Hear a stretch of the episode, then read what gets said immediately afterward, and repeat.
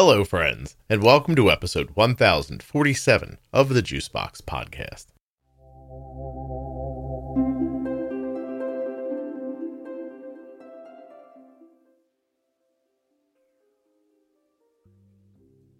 Today I'll be speaking with Rebecca, who has had diabetes type 1 for 42 years. She also has celiac, something called necrobiosis, eh, you'll find out about that later, Hashimoto's, Raynaud's, and mast cell activation syndrome. I wish I could pronounce the other thing. I'd tell you about it now.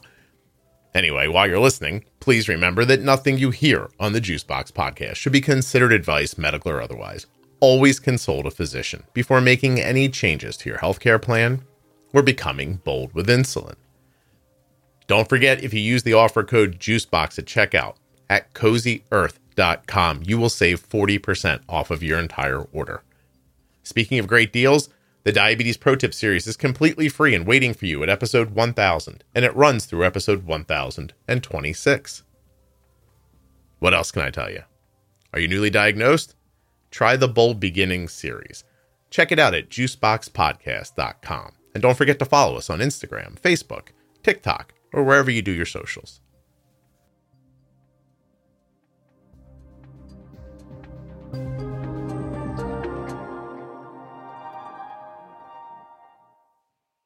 This episode of the Juicebox Podcast is sponsored by Dexcom, makers of the Dexcom G7. Dexcom.com forward slash juicebox. Head over there now, get all the information you need. Check out that Dexcom right there and those pretty pictures and all those descriptive words and get started. Just click get started when you get to the website, dexcom.com forward slash juicebox. When you use the links from the podcast, you're supporting the production of the show.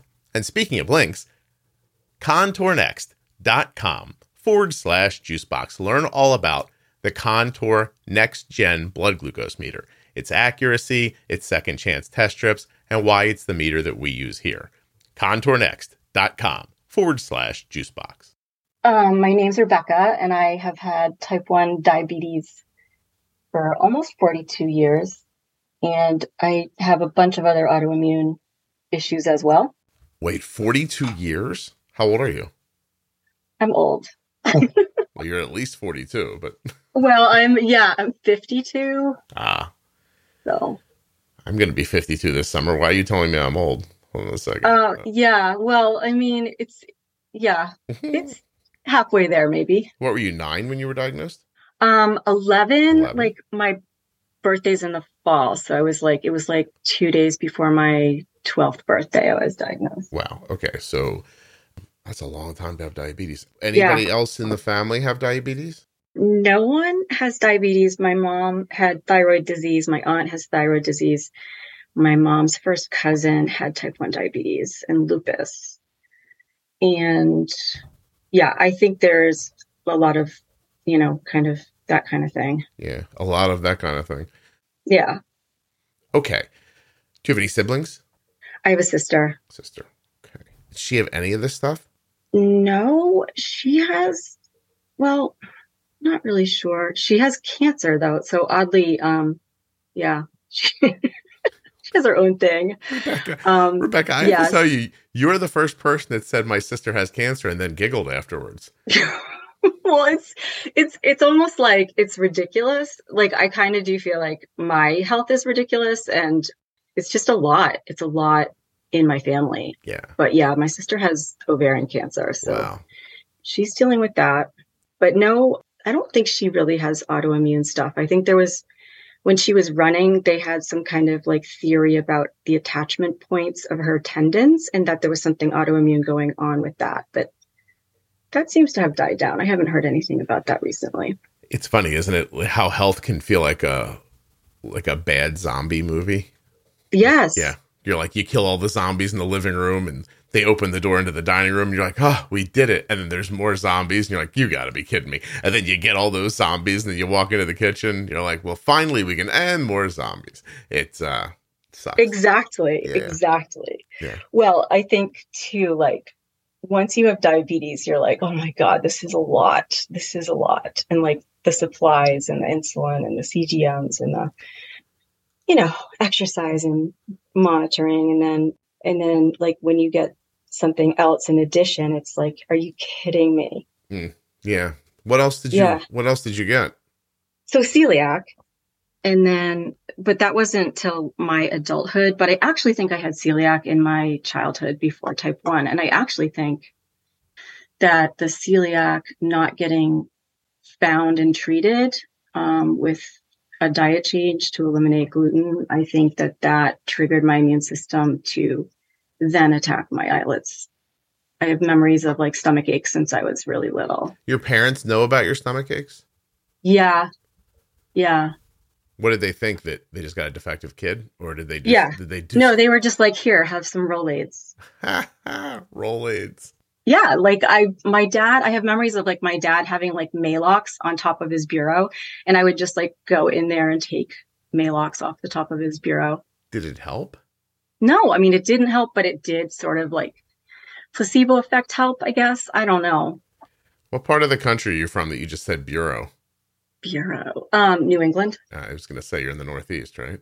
Yeah. yeah. Why do people not say bureau where well, you are? I mean, I'm from Philly, so I know that word, but I bet you there are a lot of people right now who are like, does she mean the dresser? The dresser. Yeah. yeah. So, so yeah. So, so celiac. Mm-hmm. And so I think the celiac was first and then the type 1 diabetes because the celiac wasn't diagnosed. Okay. No, I, I take and your point. What, what else?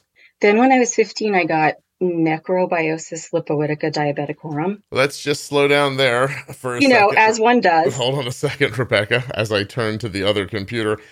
Um, say again, necro. Necrobiosis lipoidica. So it's like lipoidica diabeticorum. I got it. Believe it or not. Yeah, it's this like really ugly thing that happens with the skin because of diabetes. Oh, the dark skin thing around like your neck and stuff.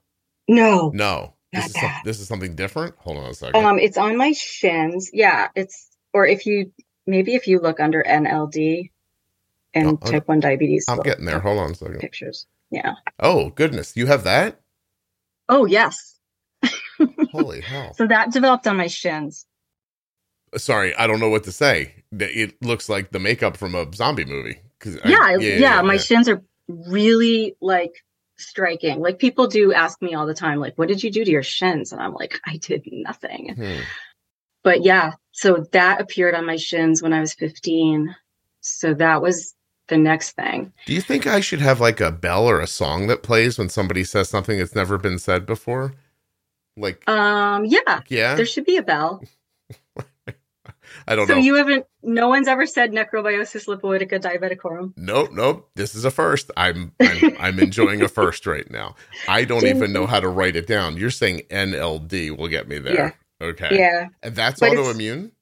Yeah, that's autoimmune, and it's the um, it's the immune system destroying the fat layer of the skin. So, yeah, it's it's really like a cosmetic issue mm-hmm. mostly. Um, if you slow it down with steroids, then it's just mainly like, you know, it's a little rough to look at. But, is yours discolored? Is yours lumpy, or is, has yours ever festered or opened? Um, yes. So it has. Like it can get infected. I did. It was like infected at one point in high school. Do you love tall boots? I love tall boots. I bet you do. Every fall, I'm like, it's boots weather. And I'm just going to jot down here for the title of the episode. I love tall boots. Okay. Tall boots. Yeah, that's a good episode title. This is horrifying. I'm sorry. Yeah, no, it's it is. It's horrifying, yeah, and yeah. it's and it doesn't. There's no research really into anything that can be done, and it just sort of is what it is. It just sort of stays. But that was like the, you know, the next thing. And I was 15, so like when you're 15 and you're a girl, yeah, no, fifteen and a boy, fifteen and a, a, a, a, I don't know a giraffe. I think anybody would be upset. Can you shave this? Like, what? How do you shave your legs there? Oh, I don't grow hair there. Like it's yeah, it looks like um. So both shins have it, and it looks like um. It looks like a burn. Looks like I was burned. Yeah, just your shins. Yeah, it's really weird because there's skin right next to the lesions, and that skin's fine. But like Huh. If you go over a little bit, then there's this whole thing happening. Absolutely, the uh, first time I've ever seen that. It's just is that just a type one? Yeah, you you said it pairs with type, diabetes. Yeah, it's a type one thing. I don't, and it's it's dermatologic. It's you can treat it with steroids, and they give you like creams to start, but they don't work, and they thin the skin. And then um, the only thing that I found stops it is injections. So they would inject um, steroids into the shins hmm. themselves, the lesions around the border of them to kind of keep them contained. Yeah, it says here the cause of I am not pronouncing this. Good, you do it. You roll right through it. The cause of necrobiosis lipoidica diabeticorum is unknown. It is thought it is thought to be linked to blood vessel inflammation related to autoimmune factors. The damage uh, this damages proteins in the skin or collagen. People with type one are more likely to get it than those with type two. Hm. Yeah. Okay. Well. Yep. What's next? Okay. So after that, yeah. So after that, I, I guess I had like a little reprieve, and then I got married, had a baby, and and right after my son was born, my thyroid uh, was attacked by my immune system. I guess that's Hashimoto's. Mm-hmm. But my TSH was 89. Whoa. And my, my primary care called me and she's like, This is the highest TSH I've ever seen. Yeah, they should have rang a bell for you too. Right. Yeah. I wanted the bell yeah, yeah. at that point. I was like, Thank you. And when you started dating, you just started asking guys, butt, boobs, or leg? Which do you prefer? And then if they said leg, you just went home, or how did that? yeah. Um. No, like I've I've always like been, you know, like able to find boyfriends and you know friends and what yeah. have you. But I do think that I do kind of I used to sort of preface things like, um, well, just wait till you see my legs. I have to be honest with you, Rebecca, and I think I can speak for men in general here on this. Uh, we're very easy to make happy. No one really cares. It just right. Yeah, well, I, yeah, I mean, it's a good litmus test in some ways because I, you know, I weeded a few out. Yeah, I bet. Well, listen. Yeah. Um. Okay, I'm so sorry. After the after you got your 89 TSH down, what what? By the way, how did how did you feel at that point?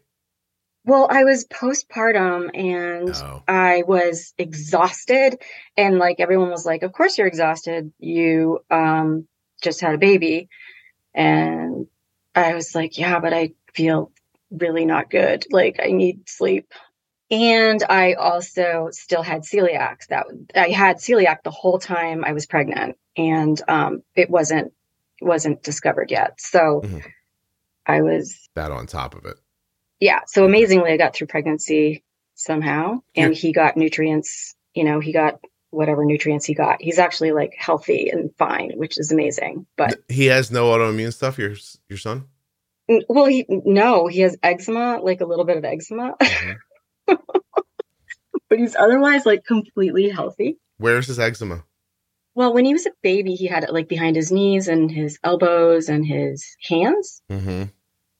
Now it's just like occasionally with like the wrong soap, he sort of reacts. May I say, otherwise... keep an eye on his TSH. Yeah. Yeah. Right. Just in case. Uh, God, was there something else, or did it stop after the thyroid? Oh no, there's more. Oh, go ahead. So, um, so thyroid, and I started medication for the thyroid.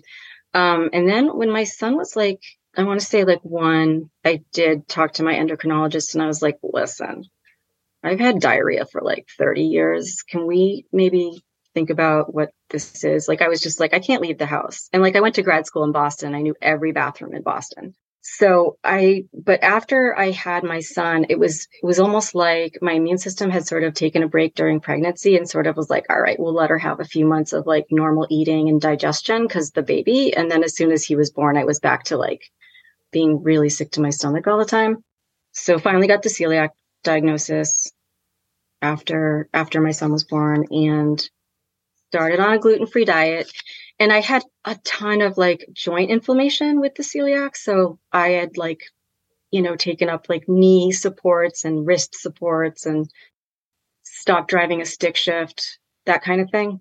Yeah. that kind of so, thing. You know how when your knees hurt so bad you can't drive a stick anymore. Um, right. Yeah, yeah. No, like really, yeah. I just right. was like, I can't do this anymore. My knees. And um Rebecca, most people right now are listening thinking, what is stick shift?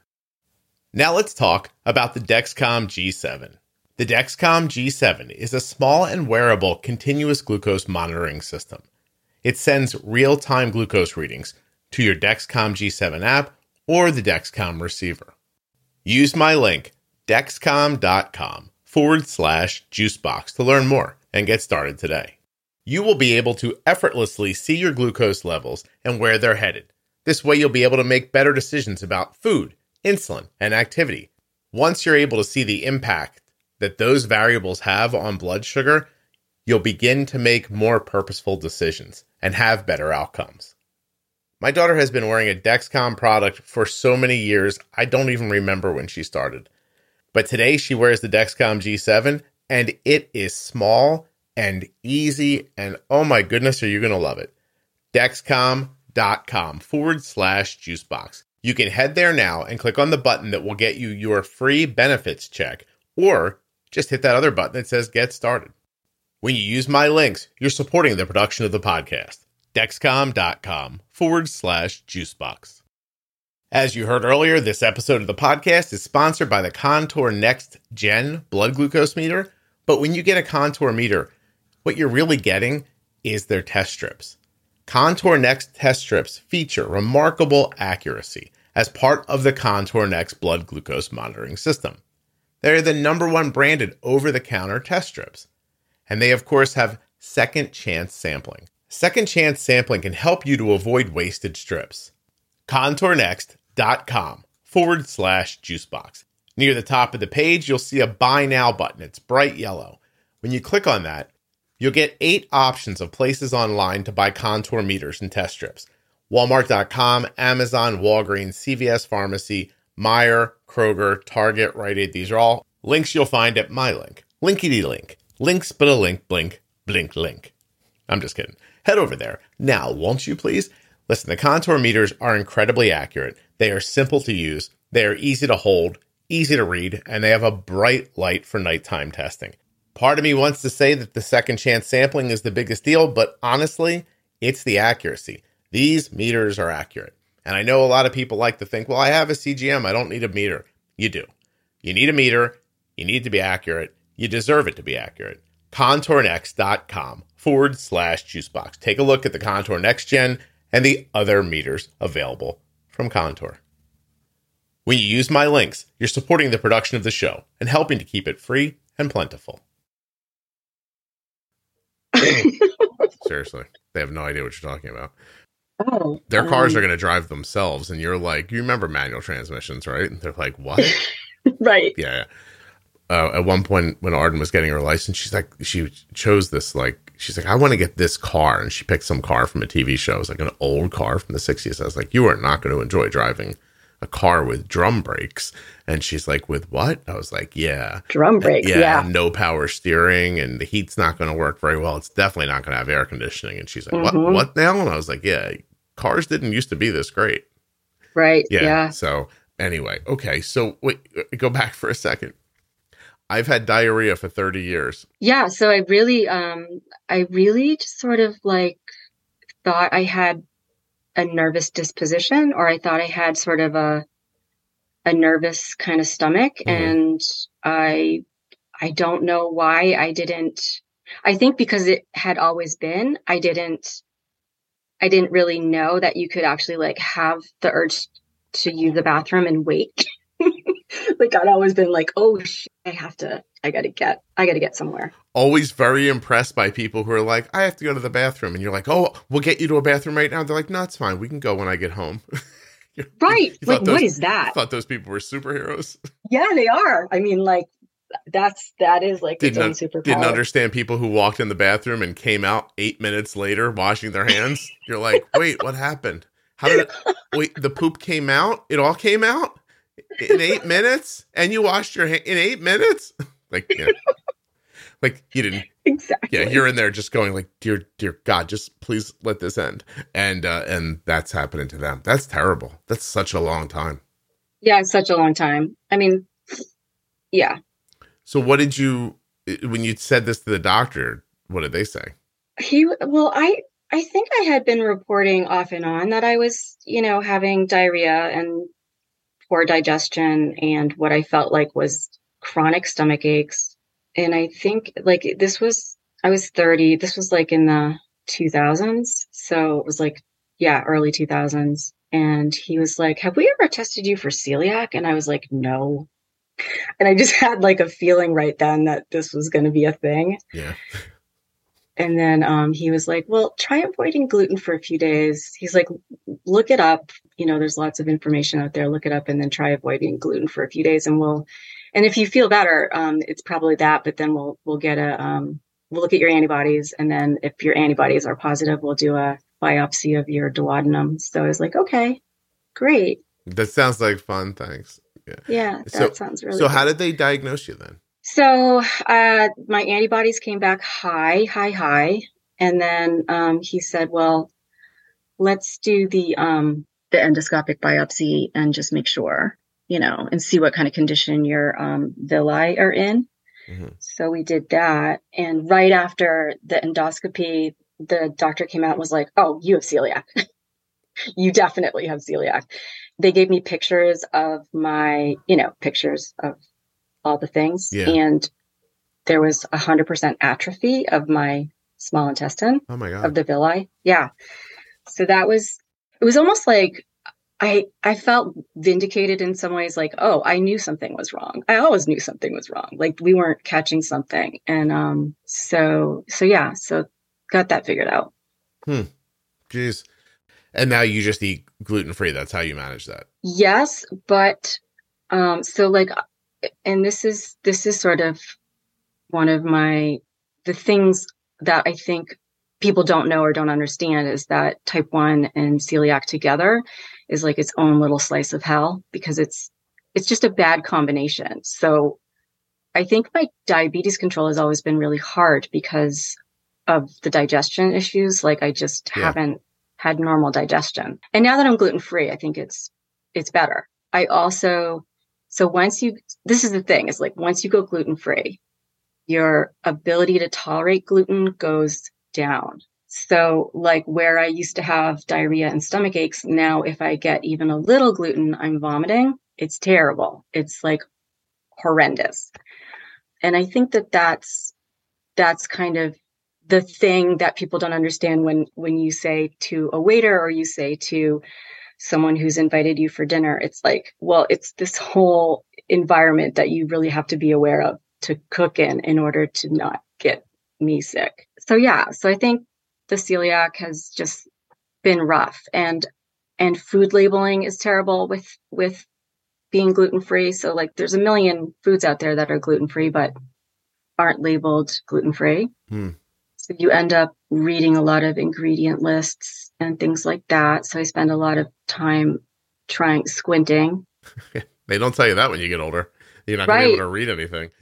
I know. Well, like my my close up vision got bad right when I really like now I really have to read ingredients. It's like I can't I need you know, I have to pull out the the cheaters. Kelly and I were at the uh the store the other day uh picking out frames for both of us for the glasses we need to read and her to see in general. I just saw us in a mirror and I was like, oh my God, we're old. Like, yep. Yeah. I was like, yeah, that happened. So, like, well, we're both shop. I've never, like, you know what I mean? Like, that was a new experience for me. The two of us out, like, hey, she's like, I'm going to get my contacts and get new frames. And I'm like, okay, well, I think I have to get my eyes checked because I, I'm at the point now where I put my glasses on to use something up close and I'm like, do these not work right? So these aren't right anymore, and I need to get a new prescription. And yeah, yeah, sucks. Okay, so that's got to be it, though, right? You don't have anything else, or or did you get a Raynaud's or something like that?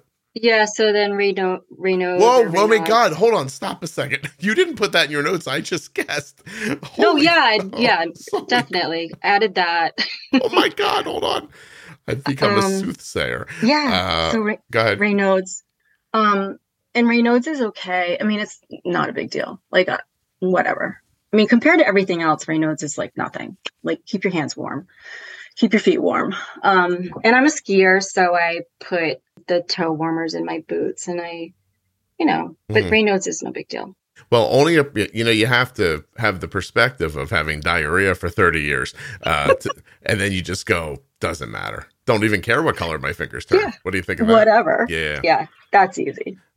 So yeah, so there's that, and then and then I got I don't know when this happened, but like I have dry eyes, dry mouth. Like I think it's Sjogren's, but when I get tested for Sjogren's, I I come up negative.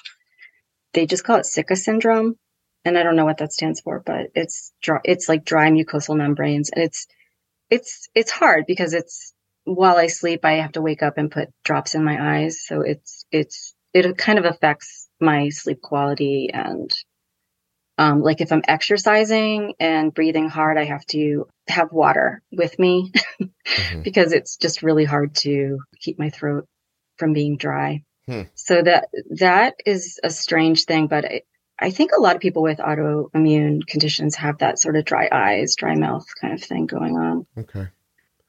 So right. there's that, and then um, and then more recently, I developed some kind of like histamine intolerance or mast cell activation syndrome, but really? I that's its whole other thing. And that's how's that presenting? That's, uh, it's um so it's it's another like bunch of foods that cause my my mast cells to I think degranulate and then you have sort of like this I was getting these um 3 a.m. 4 a.m. attacks of like vomiting vomiting, diarrhea, sweating, flushing, um, passing out kind of thing. And do you have any idea what brings it on? Yeah, so histamines. Um, so food with histamine. So I I have figured out that like red wine is out, um, tomatoes are out, tomato sauce, and then like anything preserved. So anything that has been sitting out or has been preserved in anything pickled, anything like anything that's in a can or in a jar on a shelf Have you tr- is is is full of histamine. And so like I can do fish, but I have to know that the fish died like yesterday or today or I I really can't do it. So to avoid these like histamine things, I I've changed um, my diet even more to accommodate that. Are you taking some sort of a I don't know, like antihistamines? Yeah, yeah, every every day. Yeah, there's a bunch of mast cell stabilizers and and antihistamines that that help to treat it. And since I've started the treatment for it, I don't have those attacks anymore. Thank God. Hmm. Any injectables that help? Any injectables? Yeah. No. No. Nothing about no. that. Okay. Okay. No. So. Yeah generally speaking, how what's your I'm I'm just going to ask you a left turn question. What's your outlook on life? I'm really like I try to stay positive and mm-hmm. I try to hope that that like I'm done. I've got my stuff. I mean, you're up to like 7, I'm, right? So Yeah, we're not accepting new diagnoses here. I mean, we're good. but I think that my outlook is is life is hard. Like life getting through a day is hard. Like eating anywhere is difficult. So I I feel like there's changes that could happen that would make my life and people with type 1 and celiac's lives better, but the but the world doesn't realize like a how serious it is when we get gluten and how sick we get and then b how hard it is to know that your food is safe. Gluten is that your like of all the things you've listed, is that your biggest concern? That well, it's not my biggest concern. I mean, I think type 1 diabetes is is sort of the most serious because it affects every, you know, every organ system and it's lifelong and you know, you're you're doing so much to stay alive with insulin and CGMs and all this. And I think that it's it's gotten so much easier with the CGM than it ever was. And so for me, I feel like it's it's it's something that you can fit the pieces together. Like you it's a puzzle and you've got to like be aware of all the pieces, but it's something you can figure out. Or or you don't figure out and you just correct and move on. But I think that yeah, I think it's something that with education anybody can figure out. It just takes it takes experience, it takes reading and listening and yeah. Yeah. How much impact like do you work outside of your home? Yeah, so I am a therapist. I work um I'm attached to a primary care practice in the city that I live next to and I have a small private group practice. Mm-hmm. So I do that one day a week and then I I'm attached to this primary care practice.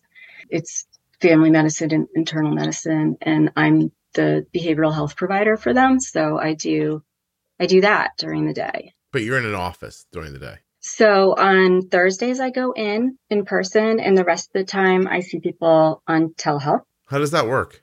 Yeah. For them, do you think? It works. So during the pandemic, um, behavioral health became sort of more modern where we were like, hey, we can do our job on the computer. So I think that, you know, the choice has really been over the last few years to sit in an office with your, the therapist is masked and the patient is masked. And in the therapy world, I don't think that's ideal. So, um, so uh, most of us have been doing telehealth visits. So the patient, you know, we use um, a HIPAA compliant video link and the patient logs in and, and then it's like we're sitting in the room together. And I mean, I do some things to try and make the time together as if we were sitting in the office together, but mm-hmm. it's a little, it's a little weird, but I, I've gotten really used to, to helping people to make the best of the time and, and make it as private as they can on their end. And yeah, yeah, that weirdness is do you think that's more on you or them like it's not something you're accustomed to because you've been doing it for a long time not that way but do you think new people to it think anything of it even i don't think patients give it much thought but yeah. i think it's because like having been in the field and worked in the field so like if someone is sort of like like i've had like a guy sort of like sitting in bed topless with his tattoos and you know he starts rolling a joint and i you know that that it's all new. it's like the wild west of therapy. Do you I'm go, like, uh, hey, put a shirt uh, on? Yeah, it was like, well, are you rolling a joint right now? He's like, yeah. Like, oh, uh, well, we don't really encourage people to use um, cannabis during sessions. It's not really a good idea. Did he put it down? You. He was like, really? You care if I smoke this? And like, yeah, yeah, he did. He was like, okay, I'll wait till later. But um, so you get you do get like an inside view of like what your what your patients or your clients are right. up to at home, and you meet their pets and guinea pigs and rabbits. Is that kind of helpful for you? Yeah, I mean, I love that. I love that piece of it. Hmm. Like, I've seen everybody's pets. You know.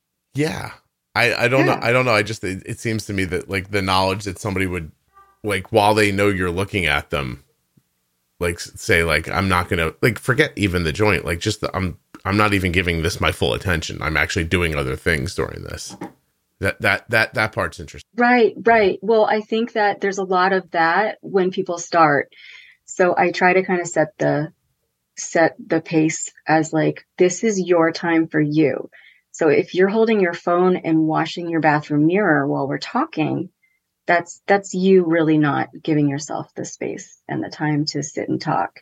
Mm. So mm-hmm. yeah. All right. That's a that's something. Mm. If this wasn't your job, if you I don't know, had like some 9 to 5 grind, like where you went to a thing, like how much do you think would this get in your way all these things? So, I don't well, I I think that no, but I do think that I do have to bring my food everywhere, um, my own food. I can't count on, you know, the food truck outside understanding mm-hmm. my needs. So yeah, I would. I I mean, I've I've had jobs where I went to the office every day, and I did it. But yeah, it takes a lot of planning in terms of food and that kind of thing. And I feel like I feel like there's like the work bag and then there's like the medical supply bag. And mm. then there's like all these rescue medications. If I were to get some gluten or I were to get um, some histamine reactions, I have like a separate kind of bag for all that stuff. Is the is the question where is Rebecca most commonly followed up with in the bathroom? Back, no. Back in the day? No. no. No, I don't know. I mean, I think that if anything, my family would say that I always had a stomach ache, like I was always lying on the couch or on the floor. Mm-hmm. Just trying to let it pass. Where does that stomach ache happen on your stomach? Is it in the lower part, upper? Um, it's like upper. I mean, it's well, it's intestinal, but it's also like your your stomach itself, and like I think the small intestine. I don't really know, but just the whole thing feels. Okay. You know, just everywhere. But yeah. But yeah. Why did you want to come on the podcast?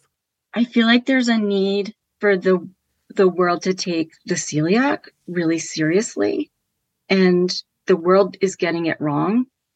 Like if you go to a restaurant, they ask you, you know, if you say, "Listen, I have I have celiac and I'm gluten free and I'd like to order fish and steamed broccoli," and they'll say, "Allergy or lifestyle?" it's like, no, no, it's autoimmune but I just say allergy, you know, right. like it's it's serious. It's an allergy, but it's not an allergy. It's autoimmune. It's um it's this whole you know. So the lifestyle question is the inference there is like so it's not going to hurt you. You're just trying to avoid it. Right. Yeah. Okay. Yeah. I mean, I get they're trying to figure out like how serious how seriously do we need to take this, but But then that infers there's levels of how how well they handle it. Right. Yeah. And um I think over time, what I've learned is like, I really just go to like two or three restaurants and I don't go to the other ones because I just, you don't trust. I just don't trust. Yeah. And I've gotten sick so many times from a meal. And like, there's no, there's no meal that's worth getting sick, you know? Describe that for me. Like, you go to a restaurant, they give you gluten, you make it out of the restaurant or not even? Yeah. So unfortunately, you make it out of the restaurant because, like, if we got sick right then, they'd probably take it a lot more seriously. But it actually takes. You ought to come back out. and shit on the floor. Be like oh, there was I, gluten in the cod. I know, I know. Well, they they're like, "How are you feeling? Are you okay?" And I'm like, "Yes." I won't know for hours. Yeah. So I think I had written you when I had just survived like this horrendous night going out for Mexican food, and doing my whole spiel with like, I am gluten free.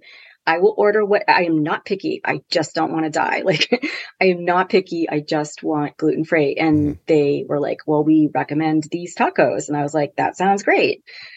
I bit them. My husband was like, oh, I don't know. I, I don't know. They look, they look like gluten. They look gluteny. Like, yeah, they look gluteny. They look like, and then I bit it and I was like, oh my God, this is so chewy. And I was like, this is really good if it's gluten free. And he's like, I don't think it's gluten free. And I was like, I I went and got the bartender. I was like, listen, are you sure this is gluten free? He goes, I'm gonna go check with the kitchen again. So he came back. and He goes, Yes, gluten free. I was like, okay. And I mean, I had done my whole spiel. I had said to him, I have celiac. I had said to him, it's really serious. I had said to him, I really need gluten free. Mm-hmm. And if you can't do it, just tell me and I'll order nothing. I will have a glass of wine and just sit here and enjoy my night. But he was like, no, we can help you. We can do gluten free. And then it turned out it was totally not. They were both, they, they were like soft wheat tortillas. They didn't even understand what gluten was. No, I don't think so. Yeah. And they probably thought it was fat free or I mean, you, you have it all. I've listen, I've had that experience a half a dozen times in my life where I'm like, listen, my daughter has diabetes. She can't or she needs or whatever. And they go, Oh yeah, yeah, yeah, yeah, yeah. Okay, yeah, yeah. They don't know what they're talking about. No one right. knows what they're talking about. Like so right. like the people who know know and everyone else has no reason to know and therefore I don't know, like now they have a name tag on, so all of a sudden Rebecca, you're trusting them you know, three yeah. three hours from now, you're gonna bump into this this person at the grocery store, and you'll be like, "Why was I listening to him?" right. Yeah, yeah. Exactly. Right. So, like, if there isn't like you don't know how educated people are, whether they know how to read ingredients, and like, do they know that barley has gluten in it? I'm gonna go no. So it's yeah. So it's it's hellish. Like you can't you can't trust you can't trust restaurants. I mean, I would love to say you could trust a restaurant, but you can't. And so I go to like two or three different restaurants where I know they know gluten free. Mm-hmm. And they have like a number of safeguards in place, including a manager always bringing the food uh, to the person who's gluten free and they say this is gluten free. So it's like that you know, like I always want to hear whoever delivers my food, here it is and it's gluten free, even though I've already said, Hey, I need gluten free. Um, when they bring out the food, I still want them to, to kind of like be like, Hey, this is the gluten free thing. yeah. And it has a little allergy flag in it, you know, that kind of thing. Oh, so, flag. That's nice. Like a bell, but, but more yeah, physical. Yeah. yeah. Yeah. There's like the flag, like you're special. And they, and a lot of restaurants will do like a different shaped plate for the gluten free or the allergy. It's a good idea. Food. Yeah. So that, you know, just another safeguard. But, but I just feel like overall, like our society and our systems in place with going out to eat and also like hospitals and colleges, they don't, Offer. they don't get gluten free, right? They don't. So there's kids in college with, with celiac and getting really sick because the staff in the kitchen don't understand. Mm-hmm. There's a lot of ignorance in hospital food prep. Like I, I've worked in hospitals. Like I, I used to work in the emergency room, um, in the hospital downtown in the city I live next to. And there was a patient there with type 1 diabetes and celiac and he had like this um, rash all over him which was the the rash that goes with um, with celiac when you just don't follow the diet and you're eating gluten. Mm-hmm. So he presented with that and he had a family member with him and he had been in the ER for several hours. And one of the things I would do as the behavioral health person is I would ask somebody like, have you had a, a meal recently? Are you hungry? Like before we start chatting, you know, would you like a right. sandwich or something? Yeah.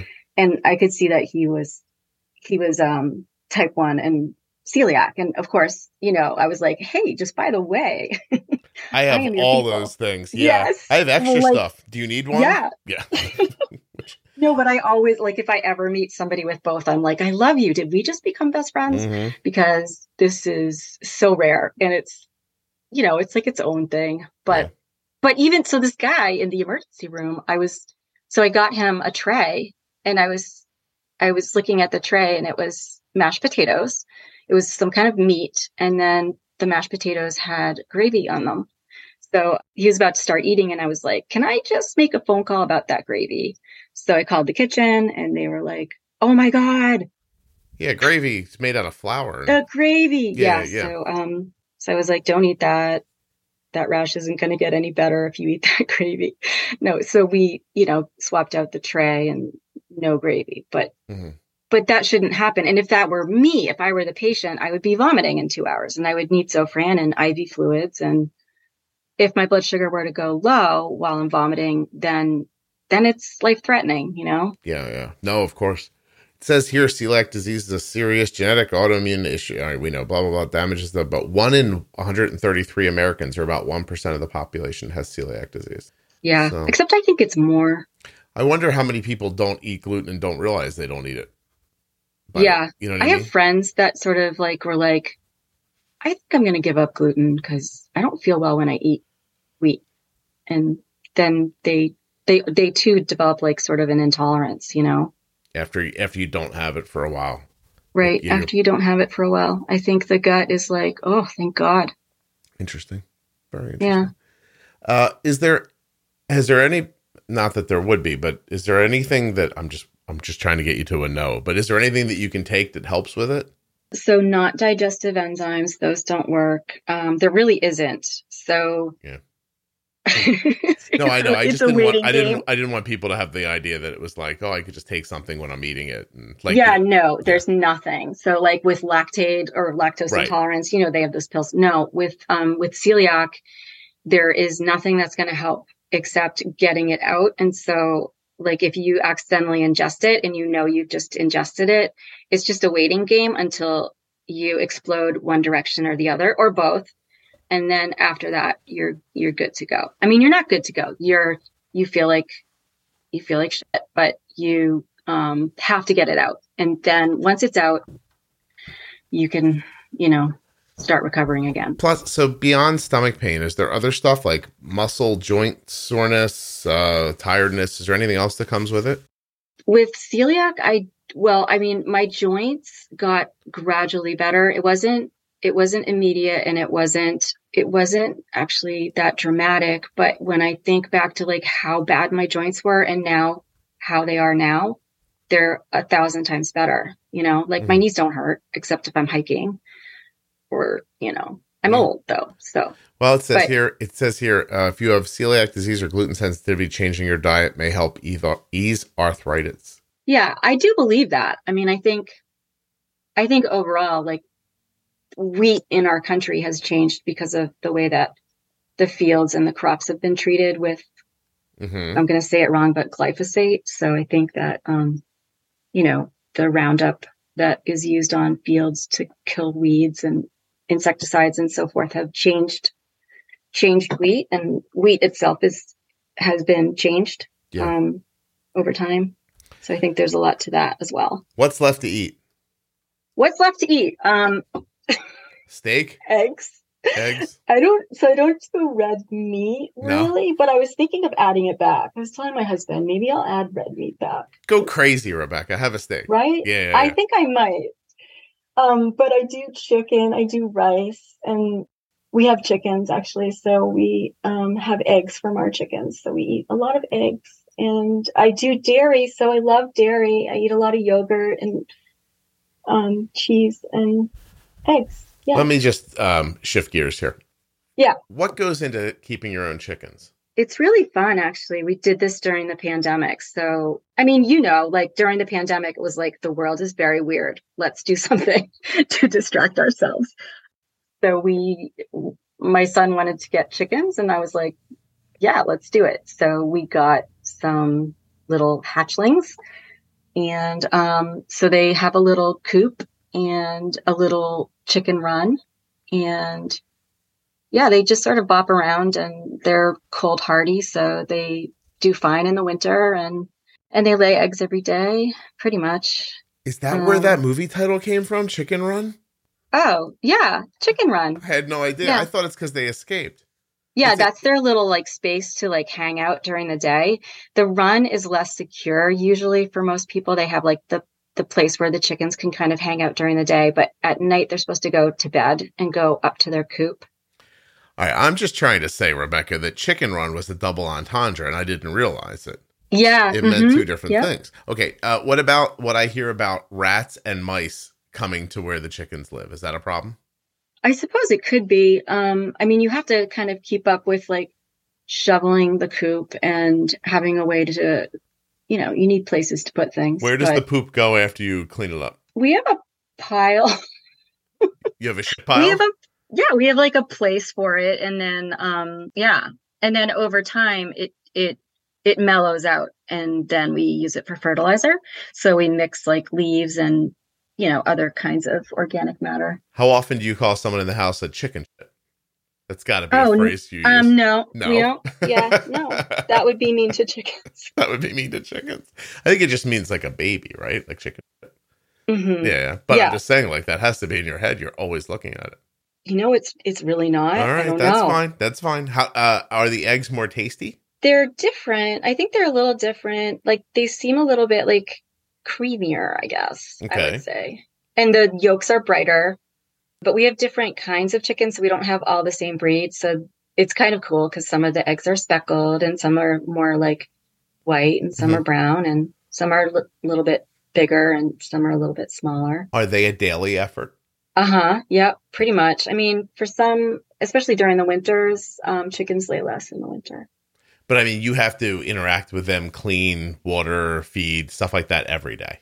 Yeah, but we have like, um, I mean, there's people that have like automatic water and feed dispensers and then they actually like automate the door at night so once the chickens go up to their little coop area and go to bed like they sit on a little bar they just press a button and then the coop door shuts That's so they can fancy. do that. Yeah like you know like nest but for what's your all in on these chickens financially Oh God, I don't know. Thousands? Like thousands. Yeah. yeah, because the feed, like we do organic feed, we supplement it with omega three flaxseed, we do um oyster shell, we you know. Are the chickens we love our chickens. Are the chickens gluten free? They are. No, they're not. Or they so are. they're not. And the weird thing is like I was putting um straw down because it was snowing and I was just like, oh, we should put some straw down for their you know, so their feet don't get cold. Mm-hmm. And I was looking at it and I was like, oh, this is this is wheat. so I, you know, put a mask on and then I was I went and got my son. I was like, you should do this. I'm not uh, doing it. Oh, look at you just trying to get a shovel on that chicken. Right. Yeah, I was like, no. Yeah, you know, mommy can't do this one. Sorry. So I'm gonna put, let's say, um, I don't know. I'm looking at a chicken run, the chickens. If he, I'm gonna say four grand just for fun. Okay. And then what's oh, a, absolutely. What's a dozen eggs cost at this point? Five bucks, six. Well, I'm not buying them, so I I hear they're really expensive, but I think yeah, like five right, maybe. Let's make it five. So after you get 800 dozen eggs out of these chickens, you're gonna break even. Yeah, How long do you think that's going to take? How many Probably do you get from them a week? Years. How many do you get from them a week? Oh, uh, it it really varies, but we probably are getting right now like five or six every day. Okay, all right. But I'm when they age, they they lay less, fewer. You know? Thank you for saying fewer. Hold on a second. Teaching people right. So oh, yeah. you're going to get a couple thousand eggs a year out of them. Are you the people in the neighborhood who are like, hey, we have eggs if you need eggs? Yeah, we drop them off actually to people's houses. Aww. Like when we have extra, we drop them off. Like the Easter Bunny. Yeah, we like to just, you know, surprise people. Have some eggs. Uh, you're like Peter Cottontail. Yeah. You don't break into their houses though, Rebecca. You knock on the door. Well, we just sort of like leave them on the front steps usually. Nice. Really- and then they bring the cartons back and sometimes they throw money in the cartons. So it's really cute. Or they put like a gift card in the cartons. So it's really cute. That's lovely. You're going to pay. I know. You are going to pay for these chickens in a decade, no problem. you know what though? I love them. I love these chickens. I'm like they're kidding. pets. My dog hasn't paid me back one red cent. Don't you worry. Nothing. Right. Yeah. No. I have a dog too, and she just like snores and she's yeah. Those, if those dogs laid an egg once in a while, that'd be all right with me. You know what I mean? Anything really. I don't know. Picked up after themselves. A dog egg. Learned how to vacuum. Anything would really be valuable. Right. Right. Yes, they should learn how to vacuum. This idea of raising your own chickens. Here's why I'm so interested. You're the yeah. third person in a week who's brought this up. Oh, really? Yeah. Cuz it's it's really pretty easy and then you have like your own food source. Mm. You should get chickens that lay like steaks. That'd be amazing. well, I don't know if you know this, but people actually kill their chickens and eat them. But I don't. But like some people do. Well, doesn't that defeat the purpose of getting the eggs from them? yes. Yeah. So you should t- you should just walk out there and tell them like, look, you keep making these eggs, and everything stays good between you and me. And um, what about what about? Is there an age where they can't produce eggs? You said as they get older, they slow down. Yeah, so they do reach an egg an egg ending. Is that when you rotisserie age. them? No, I would never. I just think like I would free range them and a hawk would come along and that would be that. You know, you'd prefer if a like, hawk eat, ate your chicken than if you ate your chicken. Well, I don't want to eat my chicken. I love my chickens. I just think you know, I don't know. I probably just keep feeding them and buying them things and you know, way, waiting free range waiting for them to free range sounds like abandonment, in case you're wondering what I heard. I heard like we'll just leave the door open and whistle a happy tune until it's it gone. sort of like that when yeah. you're just like, uh, go ahead. Goodbye. Goodbye. yeah, go live um, your life. Um wait, so wait a minute. How um what age do they slow down? You know, you haven't got I should know, yet. but I don't know. I think probably around like four or five. I'm guessing. I think I think that's what I read, but mm-hmm. yeah, I think they do slow down and then I think most most egg people just love their chickens and keep them around, you know, yeah, and no, hope for like a peaceful natural death, you know. Do you have like a heart attack, maybe Scott, or something right? Like yeah, yeah, or they die in their yeah. sleep. Or, you know? but I just what a car accident, maybe. Um. So, uh, wait, wait, what was I going to say? How much property do you have? I think we have like I think it's like 0.8. It's only almost an acre. Uh, almost there. Okay, so it's not like a crazy amount of property or anything like that. No, but we have like a wooded portion of our yard, so the coop is like in the woods. So it's like sheltered a little bit. Actually, not sheltered. Like a tree fell in our coop. We had to rebuild it. I, I, was looking at the list of autoimmune diseases you have, and you said a tree fell in the coop, and I thought, of course it did. Like, of course it did. Yeah. I'm not lucky. Exactly. I know. This is the thing. Like, yeah. I don't. I don't have good luck, but well, I mean, with other things you do, just maybe not with these things. Um, all right, okay. Uh, does yeah. ever make you think of getting other animals? Have Have you ever like sat around and said like we should get just one cow? Yes. Well, not cows. Um, no, I don't goats? want cows, but um, but little pygmy goats. I definitely would like some goats. I think goats are like a natural like next step from chickens. Is your property completely fenced in? No. How, and actually, we're not even. I don't even think we're zoned to have chickens. Shh! Don't tell so, anyone. I won't tell if you don't tell. I thought we were like, and it was it was the pandemic. I mean, I feel like a few things can kind of just happen because isn't it amazing you know, how many things we say that come from chickens, like like chicken shit or uh, pecking order, cock of the yep. walk, stuff like that. Like there's all this like colloquial yeah. phrasing that comes from like raising animals. Birds of a feather flock together, and they totally do. So like they hang out by species. Like mm-hmm. even if they were born in different years, they'll hang out by species. So like, yeah, yeah, they're a little bit like not intermixed. I don't know, whatever that word is. They don't, they don't, they like to hang out with their people. Like, oh, you're a, you have red feathers. I have red feathers. Birds we'll of a out. feather flock together. Exactly. They're mm-hmm. they're like that. I'm just saying. yeah. A lot of lot of things here. Right. Rebecca, is there anything we haven't talked about that we should have? Well, I mean, I feel like there's a lot of things that could get talked about, but um For instance, go ahead. Well, food labeling. Like Oh, you're pissed about the gluten thing. Yeah, yeah, yeah. No, I hear you. But like so so want... here here's the bigger problem. May I for a second? Yeah. You can't make people care about something they don't care about. You can't make a company care about something that they'll say, "Well, we're not in that business." and right. you know like and if you make me do this then i'll go out of business or i can't I, it, you know go ahead and show me the three people you want me to fire so that i can do the testing that's you know what i mean like it's everyone's going to have some sort of a a reason why they don't want to or can't or have not even thought of doing it and yeah. yeah and and so when you're one in every 133 people maybe how do you you know i mean it would seem to me that the only way to make this happen would be through like government. And i don't know how the hell you do that. Because like otherwise you're just you're you're saying out loud it would be nice if people would pay attention to what i need. And yeah. I, I don't know how you get anybody to do that. I guess it's more like if it's not a big lift to say like your cream cheese is gluten free because it it is like it naturally is like why not just put it's gluten free like i May I feel like it's because if you say it, left. because if you say it, then it has to be. Right. And I think food companies don't want to be accountable. Right. It's like that's what I was gonna say. It's accountability. Then if then if one God knows, I have no idea how cream cheese is made. But if something falls into the cream cheese and now suddenly it's not gluten free and you shit yourself to death or whatever ends up happening, like something really terrible.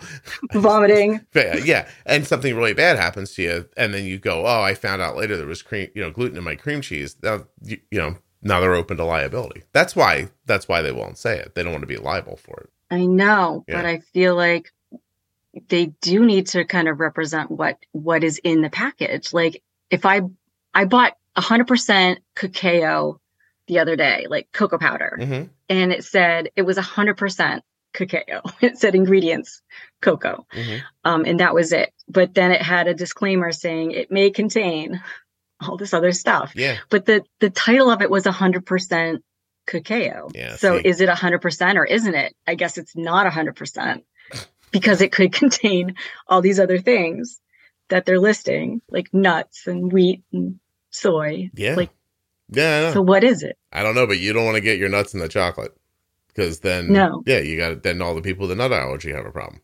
Right. So you have right. so so 100% cocoa is a marketing thing.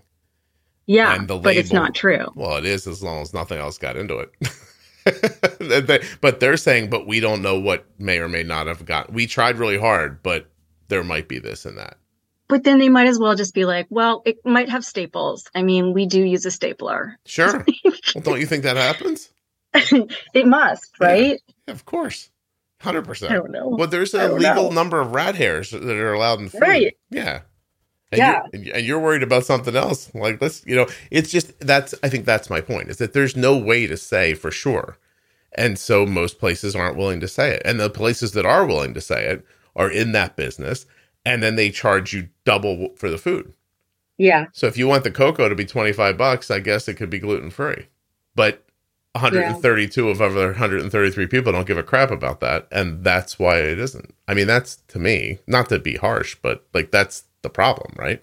Yeah, I yeah. think it is a problem. I mean, I guess I just think it, it food labeling has to be better. If they if they're listing ingredients, they should they should know what their ingredients are. Yeah. But I guess it's a lot to ask. No, I I mean, listen, I don't disagree with you at all. I'm just trying to think of reasons why it doesn't happen. Yeah. And and why six gluten-free hamburger buns cost $95 because I'm assuming that that's part of it. Yeah, you know what? I don't even care about that. I'll pay whatever. I, I don't like. I'm over it. Like, yep, yeah. you eight bucks for a loaf of bread. Yes, I, will do it. I mean, honestly, the the the horror here is that I mean, how many times a day do you eat? And how many times a day do you have to wonder, is this the thing that's going to make me sick?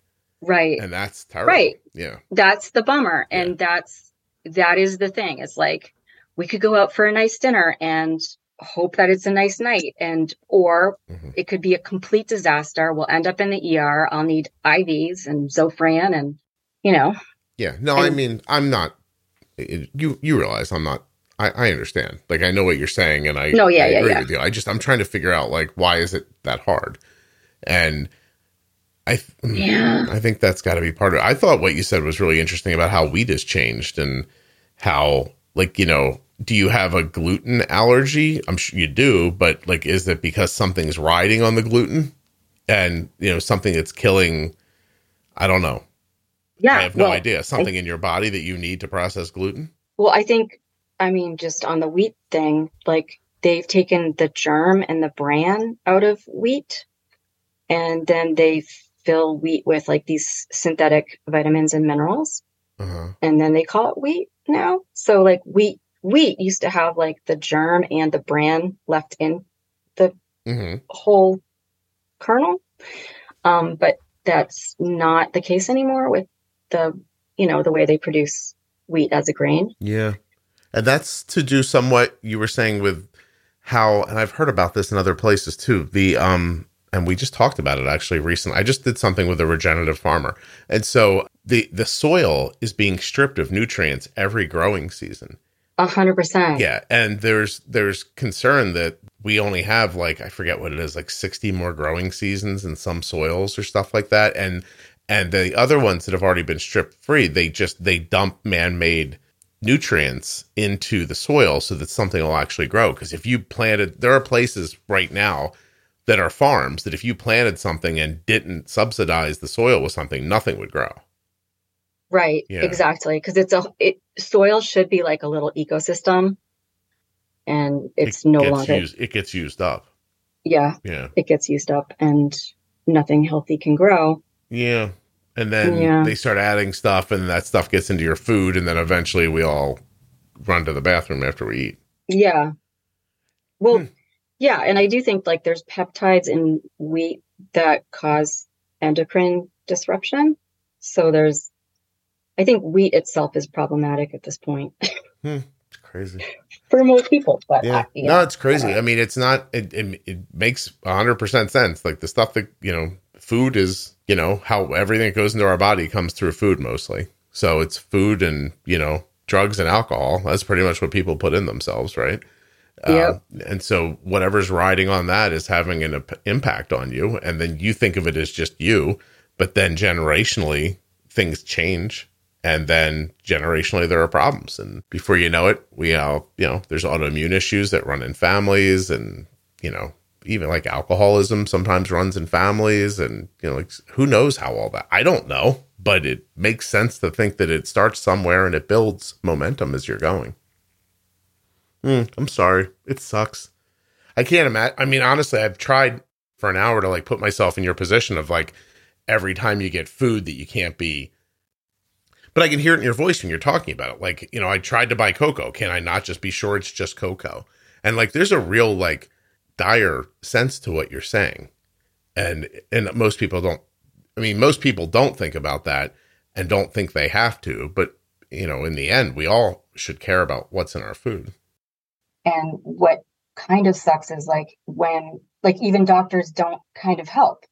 So if a doctor says, I'm going to put you on this antihypertensive medication, and then you take that prescription to the pharmacy, and I'll say to the doctor, like, can you write on the prescription must be gluten free? So she will. I'll go to the doctor, um, you know, making sure that everything is is good to go on the prescription. But then when I get to the pharmacy, the pharmacist, you know, she knows me by name. We're like best buds at this mm-hmm, point. Mm-hmm. But but she she'll say, "Yep, I know it has to be gluten free." So um, she'll try and call the manufacturer, and if she can't get a hold of them, she gives me their phone number and I call. But then I call and I'm talking to like this company, and their their facility is in India, and to the best of their ability, they'll say we're pretty sure there's no gluten ingredients or there is no gluten ingredients in the medicine, but we can't guarantee right. that it's gluten free because the facility itself is in India. well, the facility is not gluten free, perhaps. Yeah. Right. And of course it's not. And then like do they have the same standards in that country for for washing the the belts between manufacturing, you know? Mm-hmm. Yeah. I don't know. I like I haven't studied that, but but so like every little medicine change or anything that normal normal people do with medicine and that kind of thing, it, it it's this huge process. Mm-hmm. And eventually, though, there's a breaking point in everything, which is just it's just human failings at some point. Either somebody doesn't care or doesn't do something correctly or doesn't, you know, or don't doesn't know or whatever, and eventually you're going to have things slip through. Yeah. Yeah. Oh, it's yeah. terrible. I mean, honestly, it's terrible. It's just, I just don't know what to do about it. Yeah. You know, I know.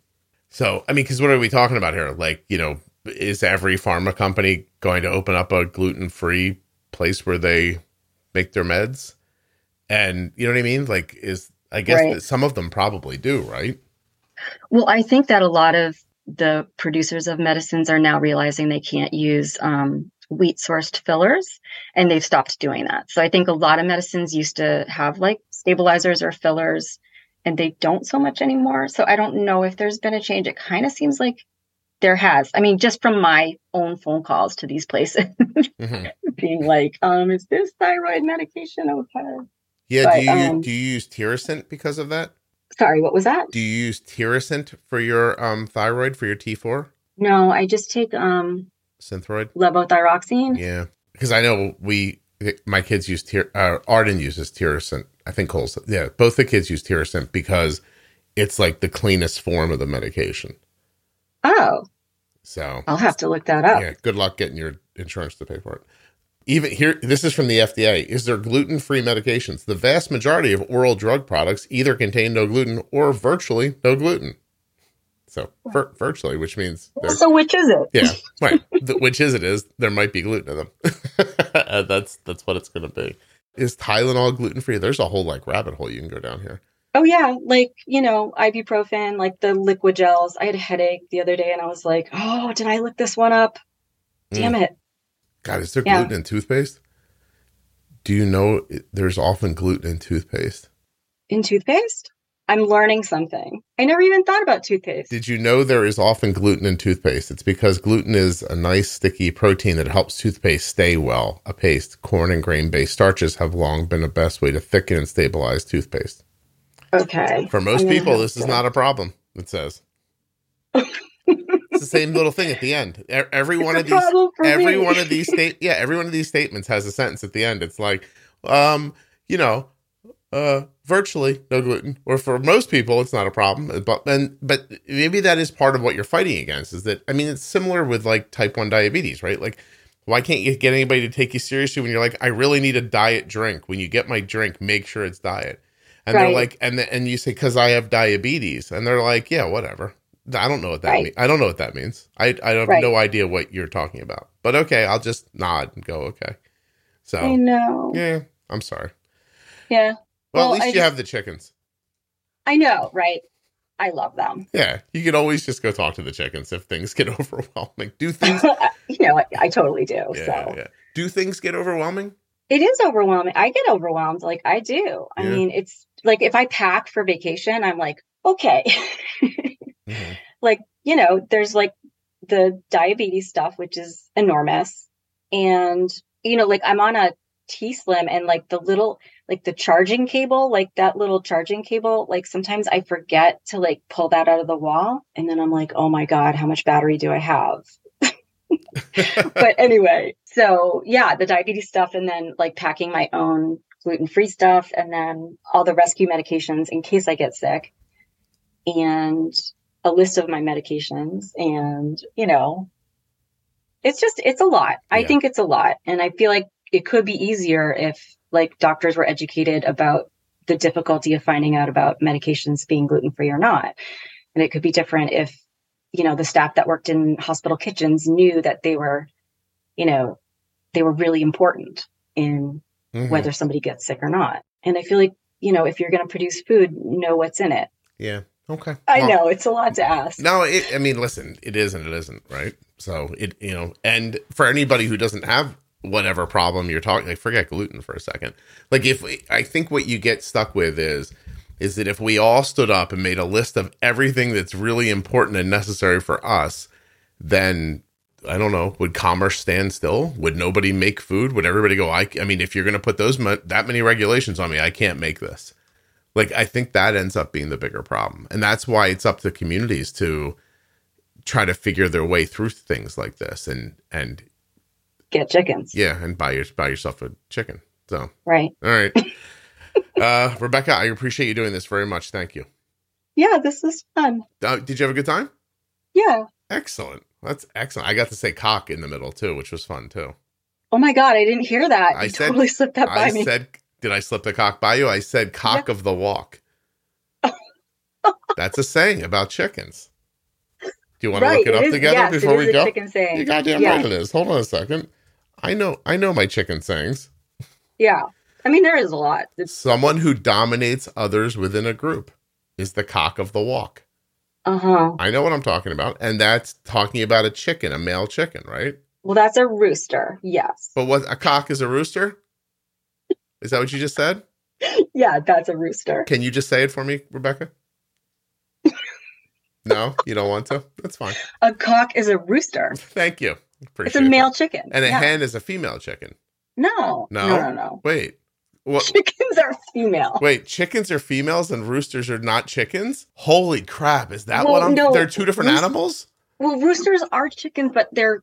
Um, I'm kind of out of my depth here, but I think that like, I think that male chickens are referred to as roosters. All right. Do we have to figure this out before we go? Difference between a rooster and a chicken. Oh my god, there I mean, are totally so many words. There are so many words on this page. A male chicken is a rooster, a female chicken is a hen. I had that right.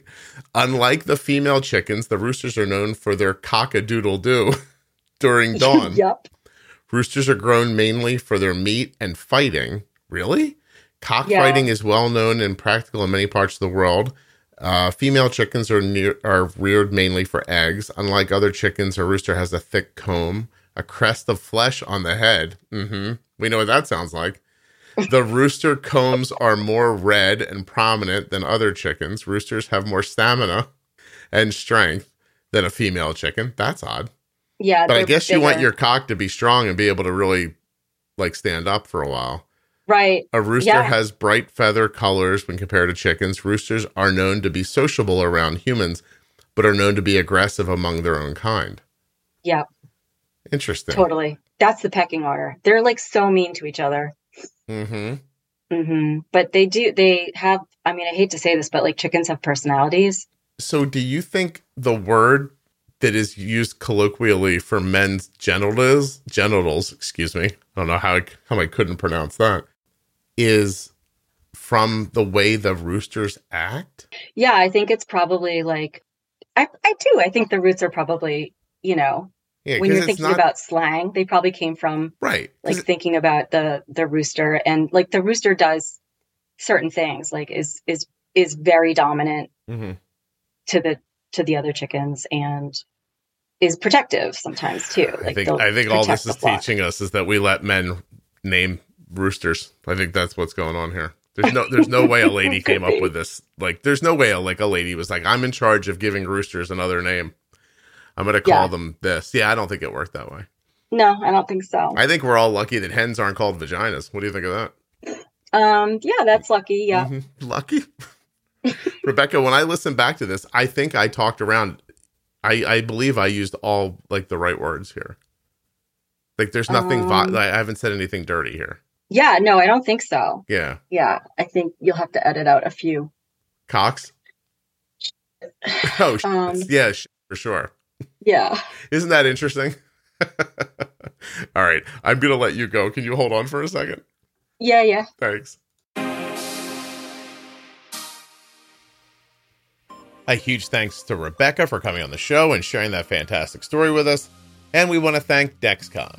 Dexcom.com forward slash juicebox. Get yourself a Dexcom G7 or a G6 with my link. Let's also thank the Contour Next Gen blood glucose meter, contournext.com forward slash juicebox. You can get your test strips and your meters all at my link. Those strips may be cheaper in cash than you're paying right now through your insurance. Go check it out. contournext.com forward slash juicebox. I want to thank you so much for listening. Remind you to find the private Facebook group. Click on the links in the show notes when you need the stuff. Support the podcast any way you can. Thank you so much for listening. I'll be back soon with another episode of the Juicebox Podcast.